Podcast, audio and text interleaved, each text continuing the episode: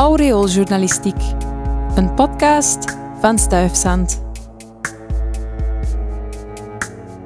Midden in jouw dorp staat een kerk met een naam. Maar ken je ook de mens achter die naam?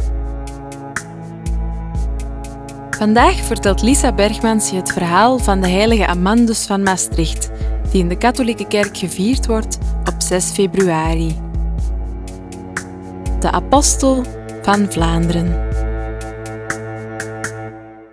Ik, Amandus, allerelendigste zondaar, dicteer hiermee mijn laatste wilsbeschikking. Het is iedereen bekend hoe wij talloze gewesten in alle richtingen hebben doorkruist, uit liefde tot Christus, om er het woord Gods te verkondigen. En ook weet iedereen hoe Gods liefdevolle goedheid ons behoed heeft voor gevaren allerhande en zich gewaardigd heeft ons tot op de dag van heden te bewaren.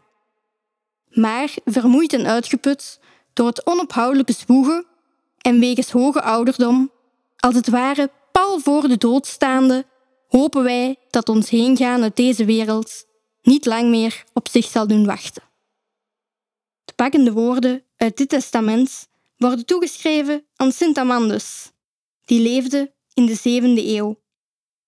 Ze zouden geschreven zijn op het einde van een heel avontuurlijk leven. Amandus had 15 jaar als kluizenaar geleefd om zich in alle rust en stilte bezig te houden met bidden tot God. Na een pelgrimstocht naar Rome werd hij tot zwerfbisschop gewijd.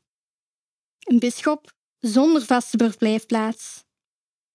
Hij reisde rond om mensen over God en Jezus te vertellen, onder andere in Noord-Frankrijk, het Baskenland en in Vlaanderen. Hij bevrijdde gevangenen en stichtte abdijen, waaronder de beroemde Sint-Pietersabdij in Gent. Niet iedereen was echter even gecharmeerd door zijn aanpak. Op een van zijn tochten kwam Amandus een paar vrouwen tegen, die het niet zo zagen zitten om naar zijn boodschap van geloof te luisteren. Naar verluid gooiden ze de arme bisschop in zijn blote bast de schelde in. Maar de aanhouder wint. Na zijn zwempartij zette Amandus zijn werk verder. En uiteindelijk slaagde hij erin veel Vlamingen weg te leiden uit de duisternis van het heidendom. Zelfs een sluipmoordenaar en een bende rovers die achter hem aangestuurd werden om hem te vermoorden, wist hij weer op het goede pad te brengen. En zo verdiende hij zijn bijnaam, de apostel van Vlaanderen.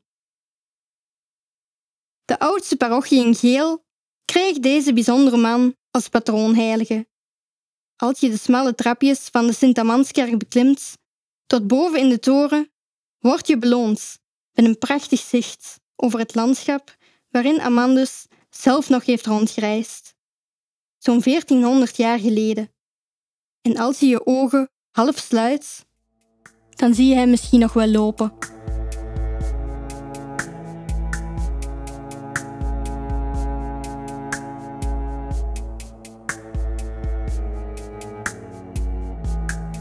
Dit was een podcast van Stuifzand en de klassen Woord en Audio Engineering van de Geelse Academie voor Muziek, Woordkunst, Drama en Dans, met steun van de Vlaamse overheid.